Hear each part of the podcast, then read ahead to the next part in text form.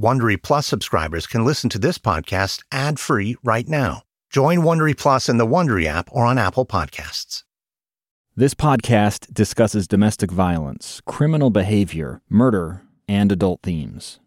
While not explicit, listener discretion is advised.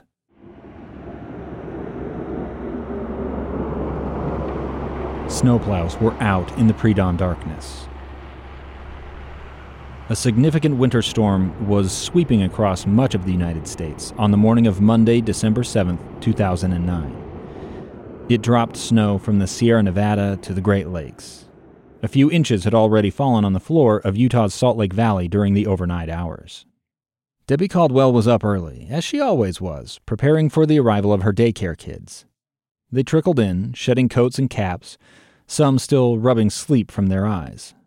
They arrived with red, snotty noses from the sub freezing cold, in the care of anxious parents who were bracing for a work week that was starting off with a bad commute. Debbie marked the time of each arrival on her log. Two of the kids, Charlie and Braden Powell, weren't there, which was odd because they usually arrived like clockwork at 6:40 a.m. on Mondays, Tuesdays, and Fridays. Pickups in the afternoons were another matter. Josh, their dad, made a habit of showing up late, or not at all. That could be a blessing because he made the other parents uncomfortable. They had a nickname for Josh. They called him Rocks for Brains.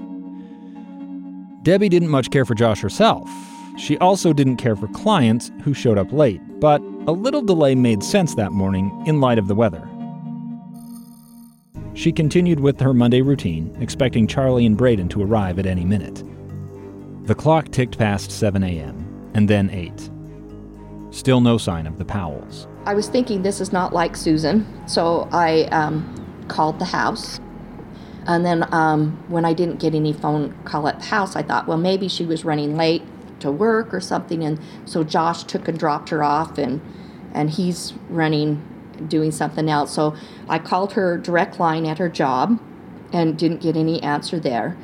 And so then I called his work, and they said he hadn't shown up. And so I became a little concerned because the week before, Susan had talked to my husband about how to fix the furnace and change the filters and get the furnace ready to go for the season. And so I became a little concerned that something was wrong and maybe they were in the house and they were suffering from carbon monoxide. Debbie had her hands full, though. Six other kids needed her attention. Some were due at school. She loaded them into her van and hit the road. But concern nagged her. She decided to detour from the school rounds to Josh and Susan's house.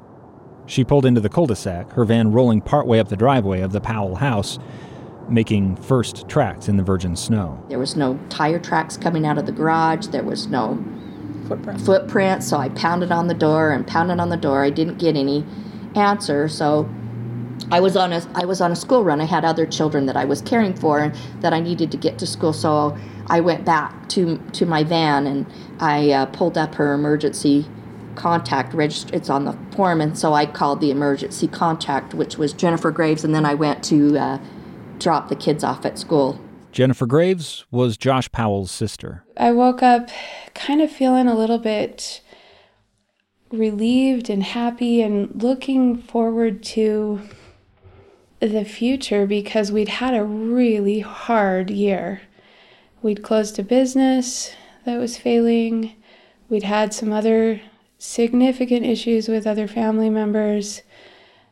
And that was just very difficult. And we felt like those things were being handled and behind us and we'd we'd gone through the worst of it and and so I was I was pretty optimistic about the future and then we got that phone call from Debbie and it was just devastating. Completely threw us for a loop again. Jennifer told Debbie she hadn't heard from her brother or sister in law that morning. She grabbed her kids and her mom, Teresa, and started driving the snowy roads north toward Josh and Susan's house. Jennifer lived in West Jordan. That's about a 15 minute drive away on a good weather day from Sarah Circle. While on the way, Teresa dialed 911. It was 9:53 a.m. Um, the, my son and his wife and their two children haven't uh, responded to anything this morning. They normally would go to work and take their children to the daycare two or two and a half hours ago. And they're not responding to calls, or they're not responding to people pounding on their door, and there's no trucks coming out of their driveway. Or there wasn't uh, this morning, a few little while ago when the daycare lady went over there. Are they out of town? I, I haven't had any anything from them saying that they would be out of town, and, and it's not like them to not call their daycare lady. They're, they're very dependable. They both work. Like Debbie, Terry worried a furnace malfunction might have filled the house on Sarah Circle with carbon monoxide gas. Uh, I'm about five minutes from the house now. Okay. All right, I have them notified. They're going to be um, in route. They're responded to 6252 West Sarah Circle, which is 3945 South. We arrived before the police and tried to see if we could get into the house. I sent my kids around into the back. Um, no doors were open. We couldn't get in. West Valley City Patrol officers Jerry Brady and Matt Rhodes were the first to arrive in response to the 911 call. They showed up within minutes at 10:02 a.m. to find Teresa, Jennifer, and her kids out front of the house. They pounded on the door and shouted. No response. The officers checked all of the doors and windows. All were locked. They attempted to peer into the garage through a window there, only to find it blocked by a blanket. In fact, they noticed all of the windows were covered. The blinds in the large bay window on the front of the house seemed to sway, as if blown by hot air rising from a furnace vent. More evidence of possible carbon monoxide poisoning. Meantime, Jennifer was going door to door in the cul de sac, trying to find someone who might have recently talked to Josh or Susan. One neighbor gave Jennifer the name and phone number for Kiirsi Hellewell. I didn't have her in my contacts on my phone. I didn't know who it was, but I decided to answer it. And she said, This is Jennifer Graves, Josh's sister. When is the last time you talked to Susan? And I was instantly just had this feeling of dread come over me. And I was like, What do you mean? I just talked to her yesterday. We walked home from church together. And she said, Well, she's missing. They're all missing. There's no tracks at their house. None of us can find them. They're not at work. Kiirsi and Susan were both members of the Church of Jesus Christ of Latter day Saints and belonged to the same ward or local congregation. Kiirsi told Jennifer about a Facebook post Susan had made on Sunday morning. It mentioned how Josh had won a flip video camera from his work Christmas party on Saturday night. And so we were afraid that since he loved taking pictures, maybe he had driven them up to the canyon and they'd gone off a cliff.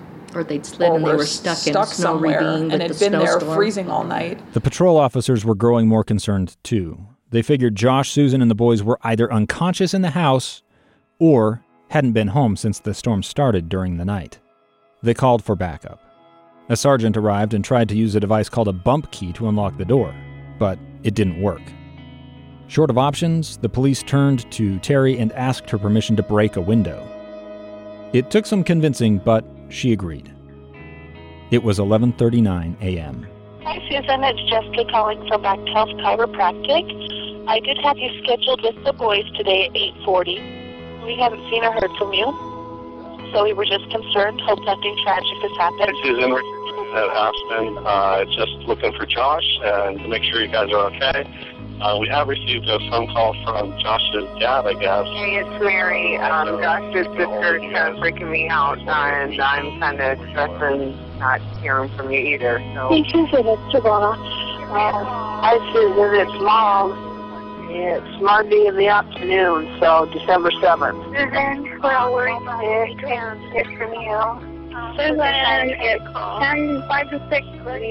Hey, Susan. I'm just uh, worried about you and thinking about you. You know, a lot of kids are worried about you. We love you. I hope, I really hope everything turns out okay. You are okay and you did this, please do call me. And I'll talk to you soon.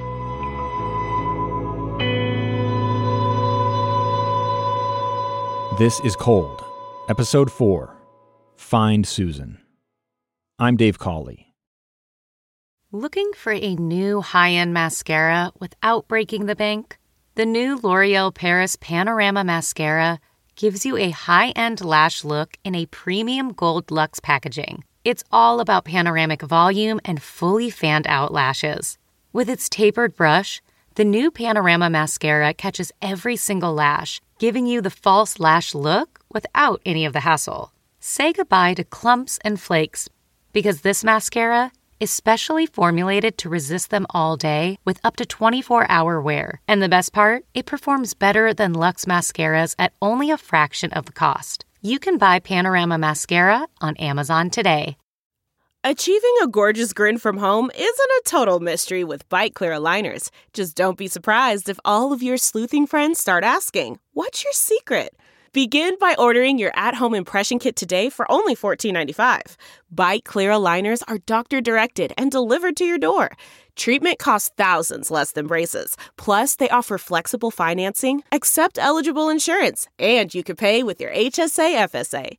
Get 80% off your impression kit when you use code WONDERY at Byte.com. That's B-Y-T-E dot com. Start your confidence journey today with Byte. All of those voices you just heard came from messages left on Susan's cell phone the day she disappeared. Let's go back to December 7th and the house on Sarah Circle. West Valley City Police Sergeant Terrence Chen wriggled through that broken window and found himself in the front room of the Powell house.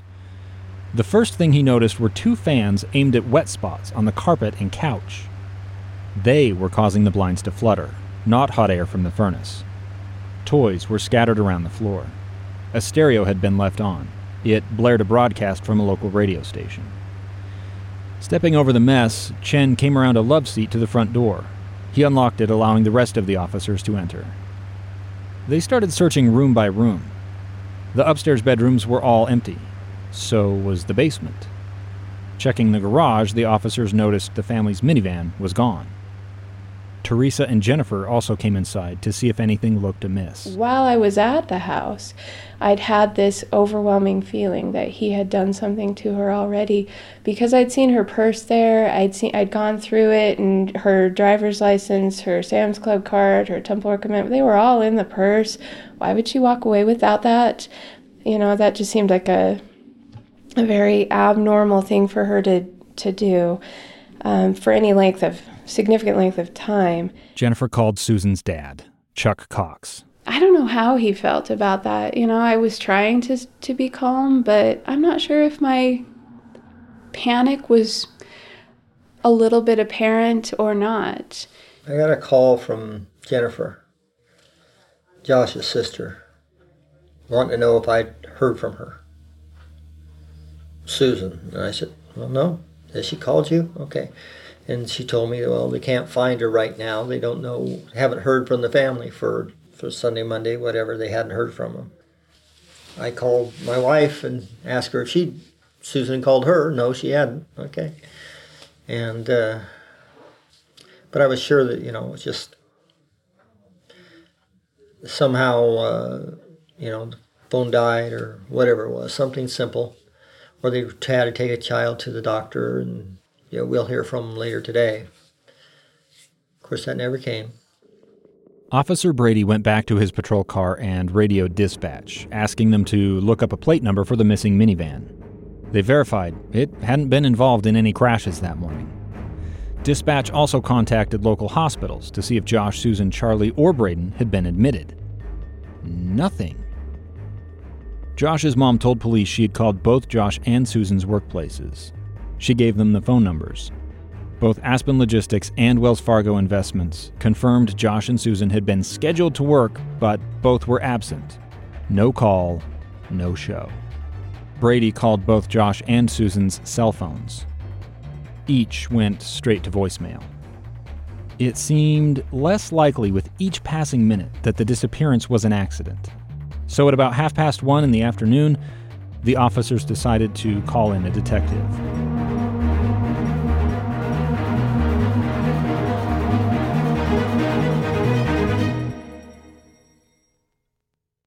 Ellis Maxwell had always wanted to be a cop, at least as far back as he could remember. He'd grown up hearing stories about the job from his father's dad. He saw the uniform and heard tales of heroism. Even as a boy, he'd wanted to be a part of it. At the beginning of my career, I was dead set working for West Valley City Police Department. A couple of reasons. I had a lot of interaction with them uh, living in West Valley, good and bad. You know, I was juvenile. I got I got in trouble a couple of times. Like what? and uh, just Uh, I got arrested for possession of alcohol one time. I'm like, uh, Jesse Castaneda was the was the officer. Uh, he was my school cop, and uh, you know I learned a lot from him. He was a great school resource officer, and I learned a ton from him. And he's probably a, a big contributor as to why I got into police work as well. None of those offenses were serious enough to derail his ambitions. In 1995, while Josh Powell was attending community college, Ellis enrolled in the police academy. He paid his own way, hoping to make himself marketable to a department. If that ended up being his hometown of West Valley, all the better. But he knew the odds were against him. Because in the academy they told us, look, you may or may not get a job. Like it's tough. And it was like that. I mean, you'd go interview or go test somewhere and you'd have hundreds of applicants, at times thousands. Ellis graduated the academy, cleared his certification exams, and prepared to enter the world of law enforcement. He sent out a lot of job applications. The job market, as the academy had warned, was very tight. Ellis saw West Valley was hiring, not the police department, but instead the city's code enforcement division. So I put in for that thinking, hey, get in, get my foot in the door, right? Get my foot in the door, do a bang up job, apply for the police department, transfer over. Sounds pretty easy. Not the case. Code enforcement was not glamorous work. Ellis had to chase down abandoned shopping carts and issue citations for junky yards. But the job kept his certification active. Before long, he took a second job as a reserve officer in the mountain resort town of Park City, home to world famous ski resorts and the Sundance Film Festival. Working the equivalent of two full time jobs put a pretty big strain on Ellis and his young family. We had our first child in December of 97. And so I think it was around the spring of 98 that uh, they still wanted me to work these hours and I couldn't. So I quit. His dream remained getting a gig as an actual officer in the West Valley City Police Department. He applied again and again and again. The persistence did lead to an interview, which ended without Ellis getting the job. He reached out to a friend in the department who told Ellis he was just too soft spoken. So the next time I interviewed, I didn't get the job. And uh, so I went to him again. And I said, Hey, what did I do wrong? Like, how can I become better? And he told me the same thing. You're too soft spoken. And I said, That's what you told me last time. He applied a third time and cleared the interview, only to be washed out by an out of state contractor's psych evaluation. At that point, I was done. I was just, uh, you know, three strikes. I'm just, I'm fed up, fed up with the government, the way they operate. I mean, this is just ridiculous. Around that time, Ellis learned Park City was hiring again. He'd enjoyed his time as a reserve officer there and figured joining the active duty force would be a good step up from the drudgery of code enforcement. He quit West Valley, took the Park City job, and prepared to move on from his dream of wearing the blues in his boyhood hometown. So I was there, and well, West Valley's hiring again. So I was like, all right, give this one more chance, right? So I put in. I passed the interview. But administration in Park City knew I had an interview before I did. Word, it appeared, tended to get around among Utah's police brass. One of Ellis's supervisors at Park City advised him to tell the chief about his upcoming interview with West Valley. Ellis thought that was a bad idea. I'm not going to go to the chief and be like, hey, thanks for hiring me, but uh, just to let you know, I'm looking at West Valley and I got an interview with them. That's just ludicrous. And so I didn't, and I guess uh, the chief was uh, very upset. And from that point forward, uh, my short stint at Park City full time, it was uh, not good. The chief asked Ellis to resign. He couldn't understand. He had done good work for Park City, so he refused. And he just he got pissed and he stood up and slammed his fist on the desk and you're fired. and I was like, wow, never been fired before. So I left and you know I was driving down the down the canyon of Parley's. And, you know, my wife at the time was pregnant. She was due in like two or three months. And I don't have a job. She was not working. I own a house and, all, you know, got all this. I'm like, this is nuts. And ironically, West Valley Code Enforcement hires me without a bat of an eye. They give me my pay, they give me my seniority. The whole experience left Ellis disillusioned. He figured it was time to change course, go back to school, learn a new trade, Maybe he thought he'd go into construction. Then a friend, a retired officer, put a bug in his ear. Uh, he said, "Hey, West Valley's hiring. You should you should apply." And I said, "I think I'm done." Mm, no, he wasn't. He talked me into it, and I went into that interview. I didn't care. Like I, I don't even, I didn't wear a tie. I wore jeans. I wore a sh- button-down shirt. I didn't shave, and I just went in. I didn't ask. I didn't do anything polite like what you're supposed to. Please have a seat. No, I sat down when I wanted to sit down.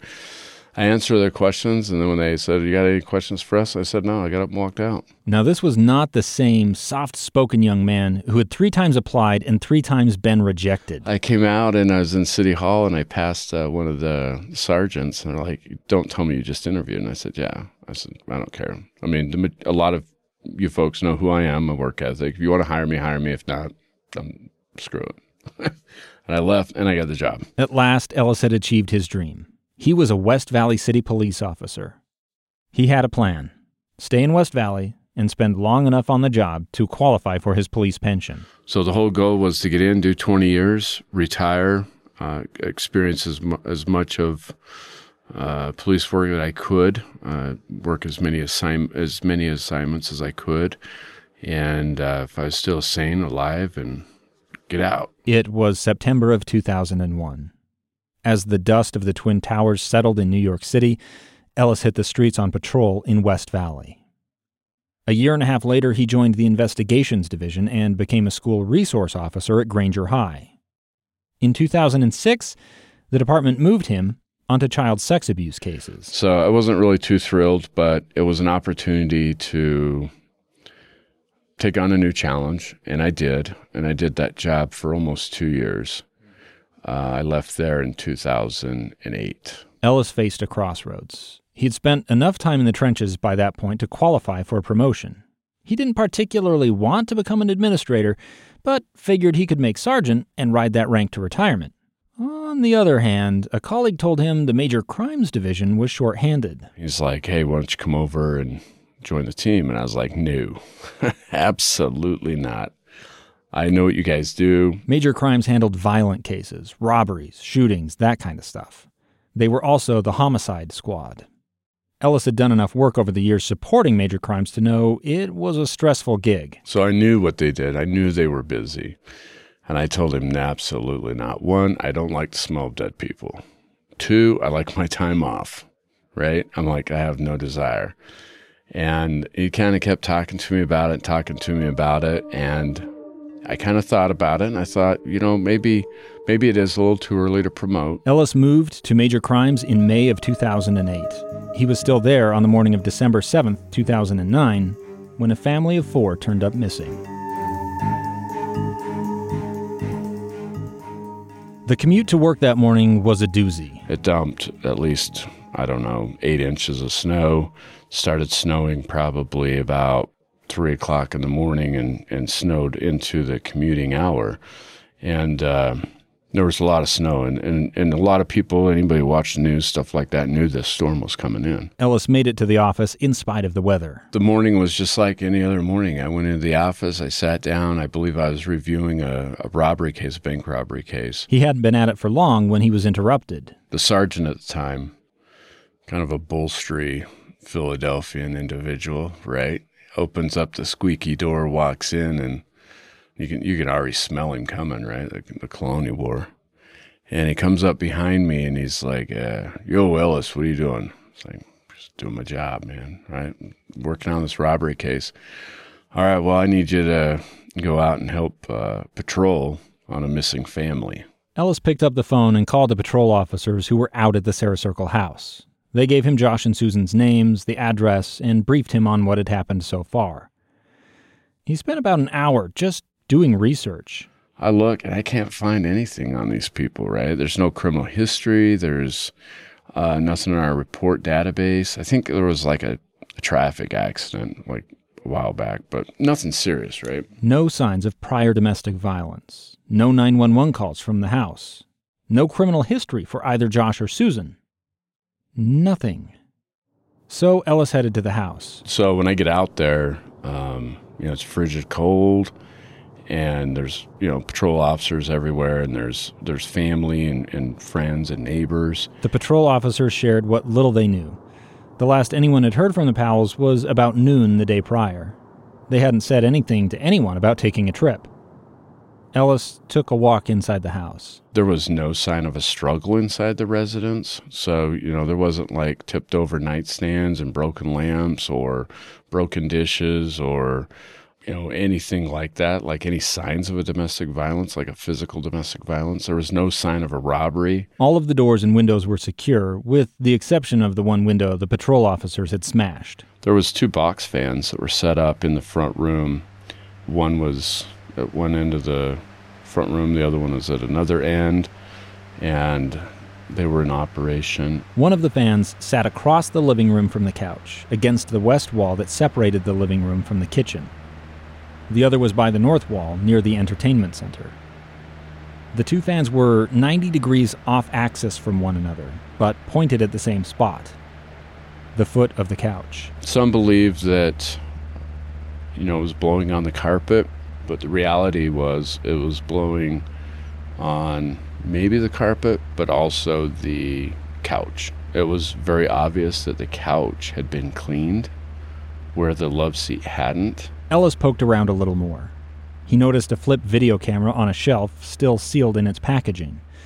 It was the prize Josh had won from his work party on Saturday night. There went the theory that the family had gone out to test their new toy. He moved down the hallway to the master bedroom. There was a vacuum sitting in the middle of the floor, there was a steam cleaner, and more importantly, Susan's purse is sitting in there and undisturbed, right? Like her wallet's in there, her ID's in there, her keys are in there. You know, after you, we look through it, you can tell there's no credit cards missing or anything like that. No cash is missing. She had jewelry in the bathroom and in the bedroom. None of that appeared to be missing. If somebody was going to rob the place, they're not going to pick out jewelry and then put it back nicely, right? This was all very odd. Ellis called dispatch and had them place Josh, Susan, Charlie, and Braden, as well as their van, on NCIC. That's the FBI's National Crime Information Center database, a system cops from across the nation use to share information about cases. If officers anywhere in the country encountered the Powell family, he'd hear about it immediately. He made other calls. Hi, Susan. This is Detective Maxwell with Valley City Police Department. If you could give me a call back, I'd appreciate it. Uh, you can call 801. I've called, you know, Susan's phone. I called Josh's phone. They both go directly to voicemail. They don't ring. So that's a clear indication we all know the phones are off. Josh's mom told Ellis she and Jennifer were Josh and Susan's only relatives in Utah. She alluded to some eh, friction in their marriage, but glossed over the details. Kiirsi Hellewell offered a more damning account. As one of Susan's closest friends, she was privy to more of the couple's private life. She told Ellis how Susan had struggled to make peace with her husband over his falling away from their religion. She described Josh as controlling and verbally abusive.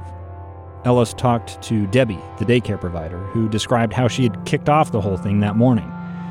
He talked to Susan's mom and Josh's dad, both of whom were in Washington. Judy Cox hadn't heard from Susan since the prior Thursday. Steve Powell said he had last spoken to Josh the day before at about noon when Josh had called asking for a pancake recipe. Both confirmed the couple had not made any plans to visit family in Washington. One of the neighbors approached Ellis as he sat in his car talking to Josh's dad on the phone. And she came and walked over to my car, and I kind of had to give her the one finger, like, hold on. And I finished my conversation with Steve Powell, rolled my window down, and uh, she shares with me that uh, she just talked to Josh Powell. And I thought to myself, okay, I, I don't know who you are, for starters, right? And I, you know, I'll be honest with you, I don't know how much credibility to give this gal, right? Like, I mean, you got family, friends, the police that have called, left messages, and you're the one that's talked to Josh Powell.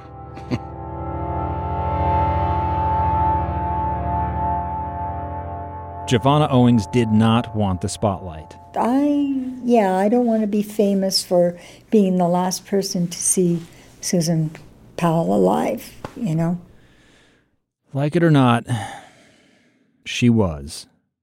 JoVonna's son Alex had babysat for Josh and Susan the night of Saturday, December 5th, when they went to Josh's work Christmas party.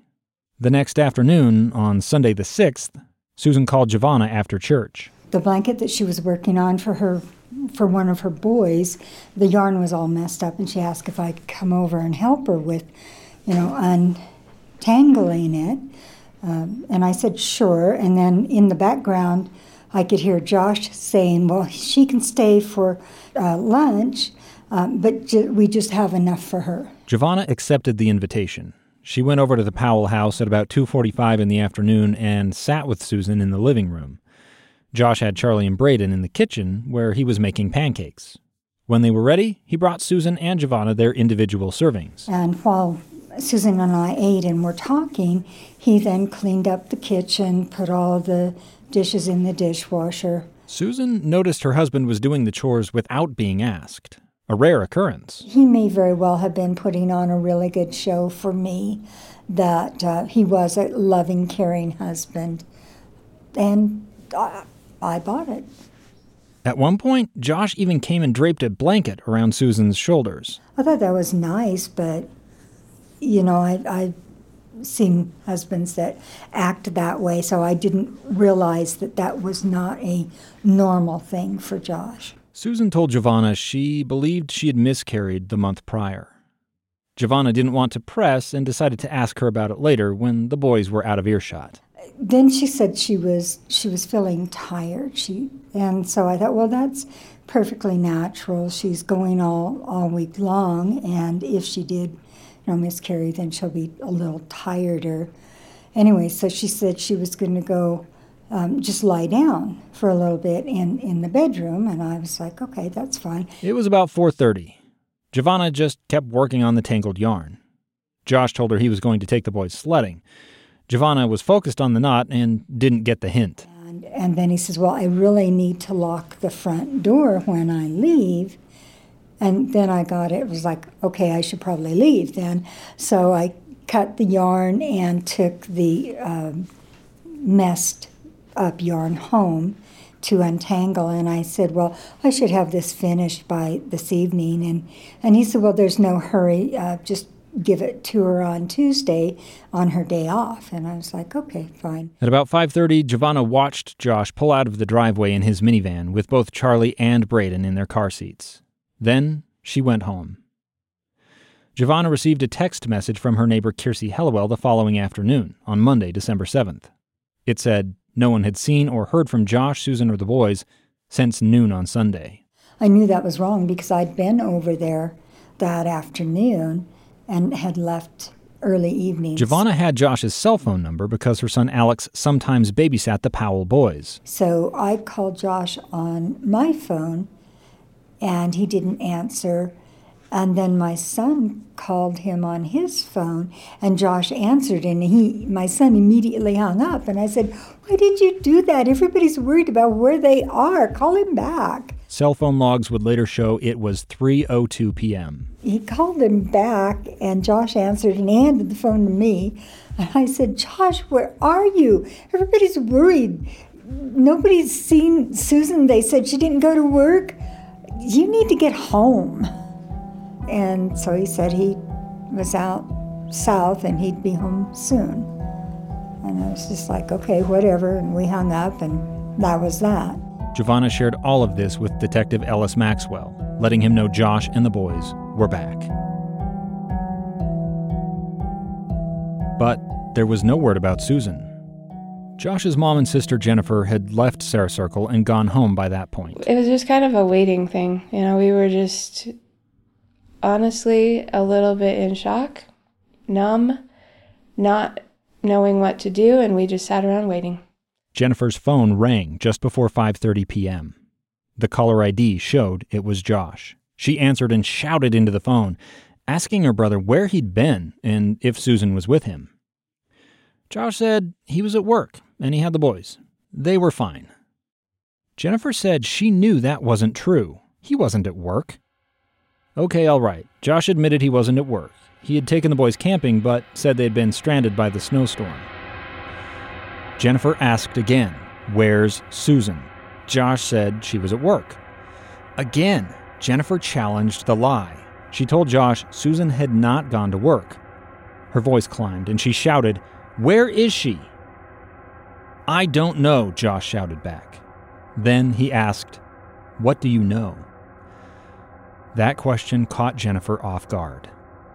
She was afraid her brother had done something terrible. That feeling had just come over over me while I was at the house and when he called that night it was disturbing disturbing to talk to him and realize that that that premonition was actually valid. Jennifer lowered her voice, fighting to keep her composure. Okay, I don't actually want him to run. He has two innocent little babies with him, and I, you know, I wanted them to make it back, you know. We wanted them. And so I backed off. I calmed down. and I just kind of gave him a little bit of a, the gist of the situation. There's a cop at your house. We broke the window. They're guarding the house, basically. I wanted to make it sound as benign as possible. And so let's meet there, you know, and and uh, and uh, we'll see where to go from there. Josh agreed to return home. Jennifer grabbed her coat, went to the car, and drove back to Sarah Circle. Along the way, she called Ellis and told him what had happened. They met outside of the Powell house, expecting Josh to join them. Minutes ticked by with no sign of the family's blue minivan. Ellis dialed Josh's phone number, but he didn't answer. We're all sitting in that circle in our vehicles, just waiting, and finally, Ellis comes over and, you know, it's like, why don't you just give him a call? Jennifer did, then handed her phone to Ellis. It was 5:48 p.m. And he answers and I tell him, you know, identify myself and I tell him, "Josh, you need to come home." And I verify with him, "Is Susan with you?" "No, she's at work." "Okay, well you need to come home. We have been at your home now for you know, 8 hours, 9 hours, whatever. You need to get here." Josh replies, "I need to go feed my kids. We need to go get."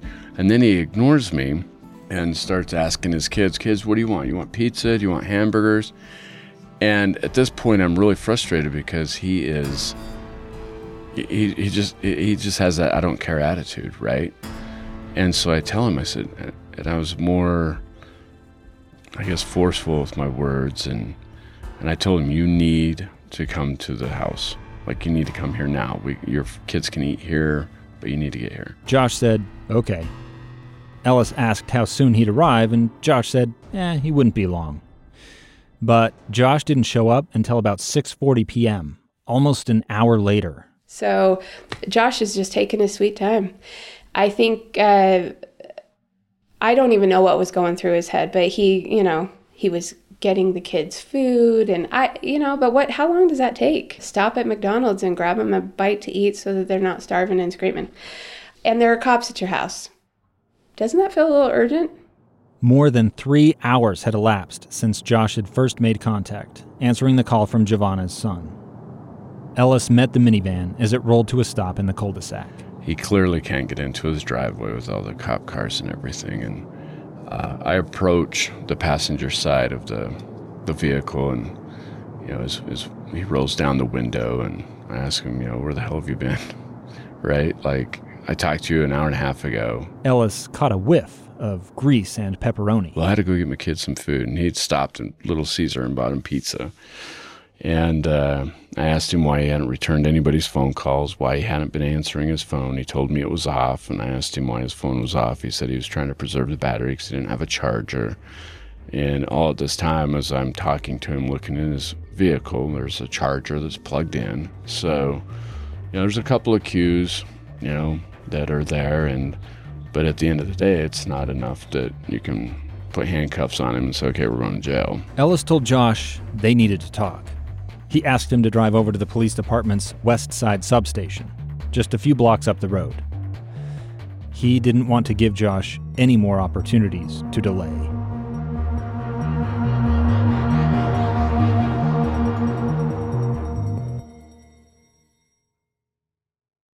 If you're shopping while working, eating, or even listening to this podcast, then you know and love the thrill of the hunt.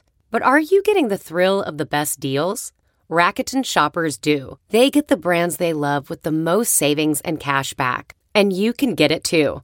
Start getting cash back at your favorite stores like Urban Outfitters, Sephora, and Nike. And even stack sales on top of cash back. It's easy to use, and you get your cash back through PayPal or check. The idea is simple. Stores pay Rakuten for sending them shoppers, and Rakuten shares the money with you as cash back. Download the free Rakuten app and never miss a deal. Or go to Rakuten.com to start getting the most bang for your buck. That's R A K U T E N. This episode is brought to you in part by Audible, your go to destination for thrilling audio entertainment. Whether you're looking for a hair raising experience to enjoy while you're on the move or eager to dive into sinister and shocking tales, Audible has an exclusive collection of thrillers from best selling authors that will keep you on the edge of your seat, like The Guest List by Lucy Foley. Experience stories like never before, where every chilling detail is brought to life by captivating sound design. Plus, as an Audible member, choose one title a month to make yours forever. And now, new members can try Audible free for 30 days. Just visit audible.com slash WonderyPod or text WonderyPod to 500 500. That's audible.com slash WonderyPod or text WonderyPod to 500 500.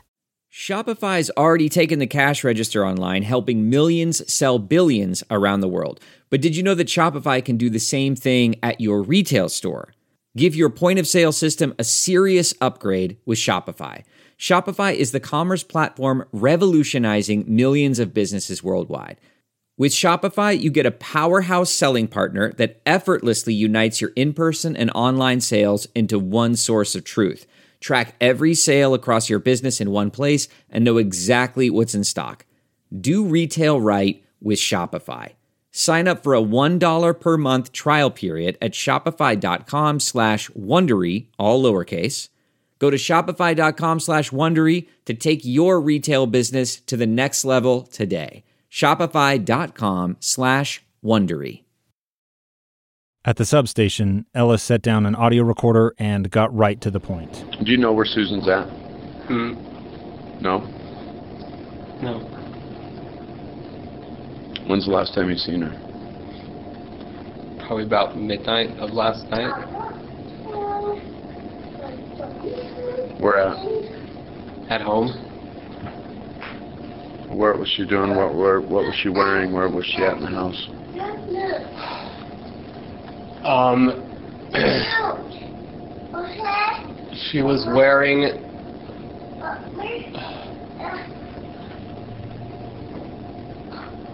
She was just wearing something comfortable. That is the actual recording of the interview. As you can hear, Josh was not very forthcoming. And obviously everybody's I can't- concerned, everybody's worried, everybody's worried about all four of you.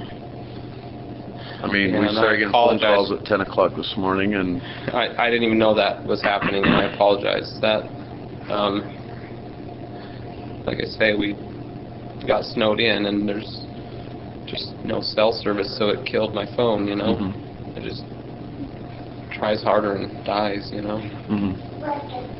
Um,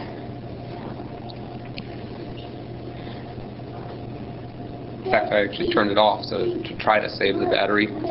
Ellis made note of the battery excuse again, but didn't call attention to it. Instead, he asked Josh to describe everything that had happened over the last 48 hours.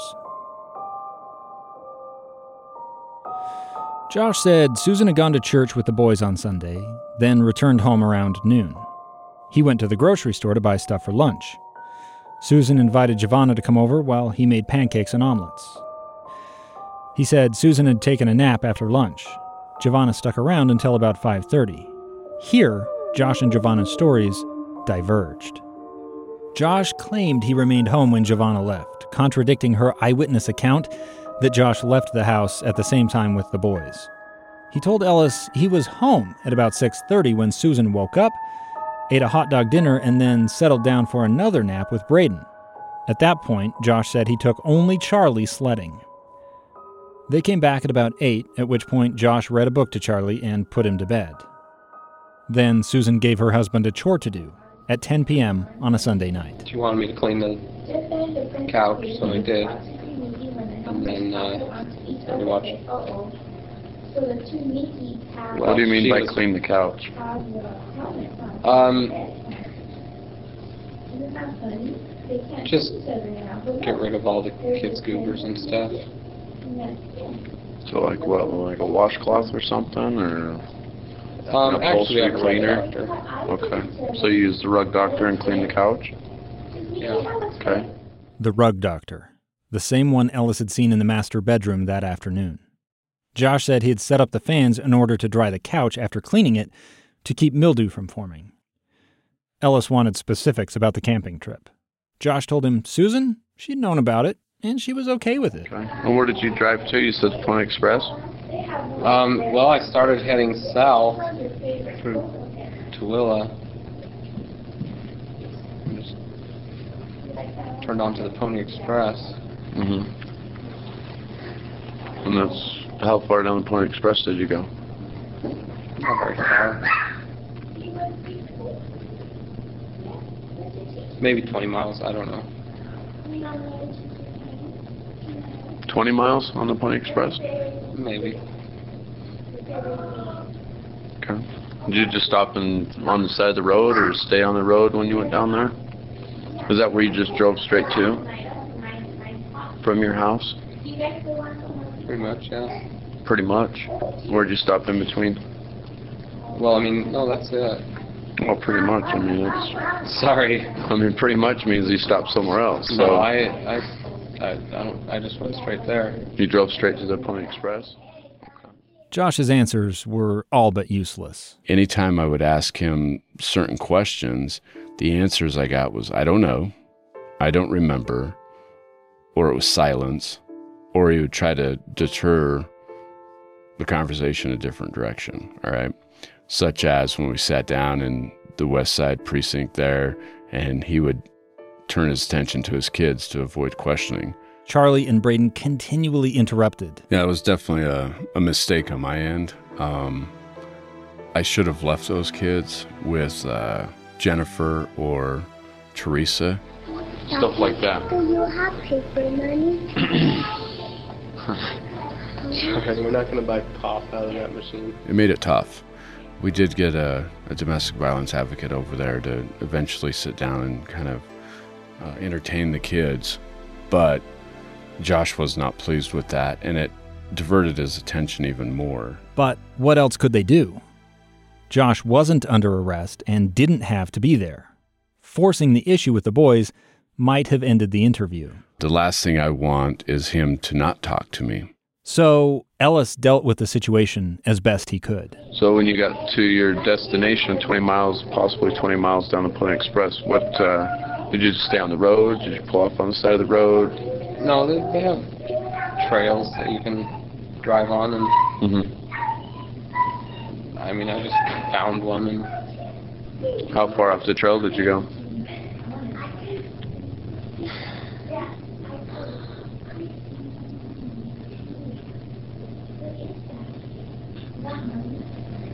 I, I don't know, a mile or something. I, I don't know. Josh told Ellis he had mixed up the days in his head, that when he'd left on Sunday night, he thought it was Saturday. He realized the mistake only after waking on Monday morning. By then, it was too late to call his work and beg forgiveness. Upon realizing the mistake, he drove around aimlessly for hours to exactly where he couldn't say, only stopping to make a fire so the boys could roast marshmallows. Well, we drove further out the Pony Express. Mm-hmm. Um,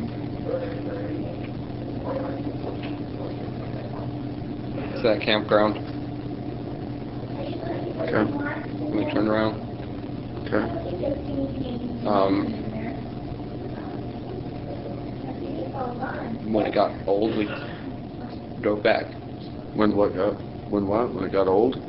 Yeah, I mean, when we'd had our fill, we were done. Well, the boys weren't done, but I was done. Mm-hmm. So, then we drove back. What time was that at?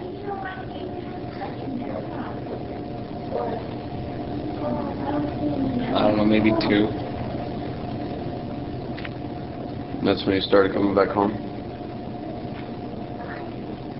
Yeah. On the way home, he stopped at a car wash in the city of Lehi. That didn't make a whole lot of sense. The roads were still covered in salt, slush, and grime from the snowstorm. Ellis wanted to know which car wash. Josh said he wasn't sure. After washing the car, Josh said he drove north to Susan's work. They only had the one car, so Josh typically took Susan to work in the morning and sometimes picked her up in the afternoon. He couldn't explain how she might have made it to work that morning, considering he had the minivan out in the desert. Ellis asked Josh about his marriage. I mean, you know, it's pretty good. I mean,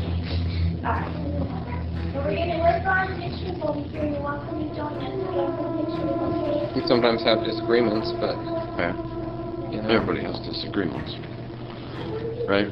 I think so. So nothing. It's not like not like we really get in screaming fights or anything. Yeah. Well, not usually. This happened a couple of times. Yeah. But you know, it's very, very rare. Oh, come on. That wasn't true.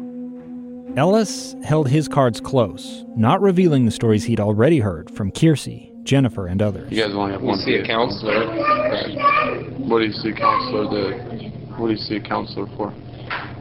um, Like a marriage counselor? yeah, just a marriage counselor. Just you know, working out, just working out issues. What kind of issues are those? Um,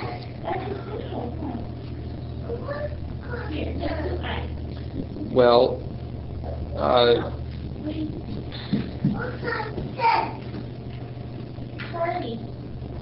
I mean, frankly, she has kind of a temper. Okay. Um, and I guess sometimes I'm lazy. Okay. So that led you guys to marriage counseling? And I wasn't going to church. Apparently, it bothered her a lot, so so I've been going to church. Hmm. I didn't go last. Ellis asked Josh to name his wife's closest friends. His first answer was Debbie, their daycare provider. He offered a few other names, including Linda from Susan's work. He didn't know or didn't want to offer Linda Bagley's last name. Which makes it challenging, right? Because you can't challenge his answers because he's not giving you too many lies, if any. He Just, I don't know, I don't remember.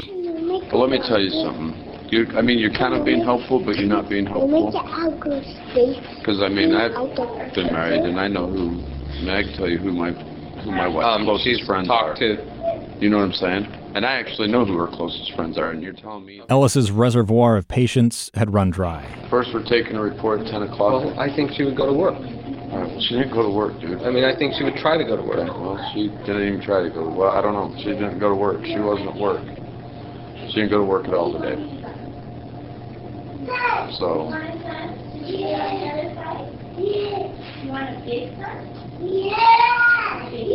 Seems like she would have gotten up, got ready. It, it was super frustrating because as a detective, you obviously want them to answer truthfully. Ideally, you want them to answer truthfully. You want them to confess. Those are the things you want. There, it doesn't happen. They're going to lie.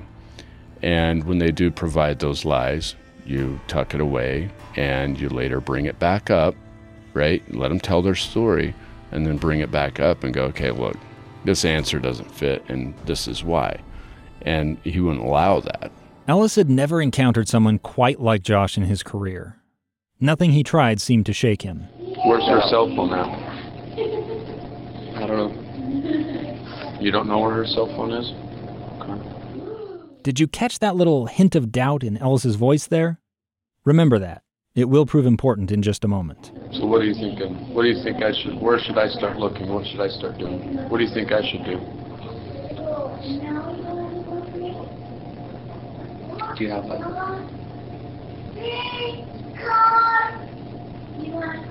do you have a line to the hospitals? It's already been done.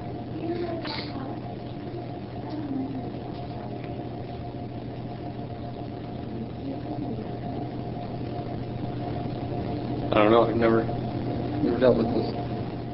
That was about the closest Josh came to expressing emotion. But he didn't ask for Ellis's help finding Susan. He didn't offer any ideas on where she might have gone either. They were getting nowhere. Ellis cut to the point. You didn't take her out to the Pony Express with you guys? No. The last time you seen her was at midnight last night. After midnight, yeah. And you haven't seen her talk to her since? No. At last, straight answers. But were they the truth? Okay, well, I want to check. I want to check your van. Can I check your van? Can I search your van? Search it? Mm-hmm. I guess so. Well, it's yes or no. It's, that's what I'm asking. I mean, you're just saying look through it? Mm-hmm. Yeah, I mean, I think so. Okay. He's reluctant. He's hesitant. You know, what are you looking for? Why do you need to do this? And you know, explain to him, well, it's just protocol, man. Like your wife's missing. We need, you know, you've been gone and you don't know where she's at. Uh, we need to look in your van. Ellis handed Josh a consent form, which he signed. He does with the agreement that he will stand by and stop us at any time. So you got to do what you got to do. And uh, so he signs, and, and we go out and we start looking through his van. Ellis and his partner, Gavin Cook, lifted the tailgate and opened all the doors. Josh plopped down in the driver's seat. A blue plastic tarp was spread across the floor in the back, as if to keep the carpet clean. On the left were tools, including a wood handled shovel, a rust flecked metal rake, and a yellow bristled broom. Next to those sat a humidifier and a dusty plastic tote that have just ridiculous amounts of unopened camping equipment that you would find in Kmart or Walmart, right? In the tote were a poncho, a mylar emergency blanket, a tablecloth, tent stakes but no tent, toilet paper, a mosquito coil, and a multi tool, among other knickknacks. You can see pictures of all of this at thecoldpodcast.com. To the right of the tote was a blue plastic toboggan. Stacked inside were an orange heavy duty extension cord, an electrical circular saw, a razor box cutter, and a folding hand saw. By the sled and in front of the tote were a red five gallon plastic gas can and a Yamaha gas powered generator. This guy has all kinds of stuff back there. In the rear passenger seats, the detectives found a comforter from a queen size bed and other blankets, as well as extra clothing for Charlie and Braden. A storage compartment behind the driver's seat held a box of blue nitrile gloves. The front passenger seat was covered with clutter. A half empty box of graham crackers sat in the footwell, along with a scarf which Susan had likely crocheted. A red onesie covered with Scooby Doo characters was draped across the center console between the two front seats, along with a camera bag. But the most interesting thing that was discovered is in the console. So when you open the console in this minivan, there's like a tray, right? So you can put some change or small items. Well, if you remove that tray, the console goes much deeper and you can put bigger items in there.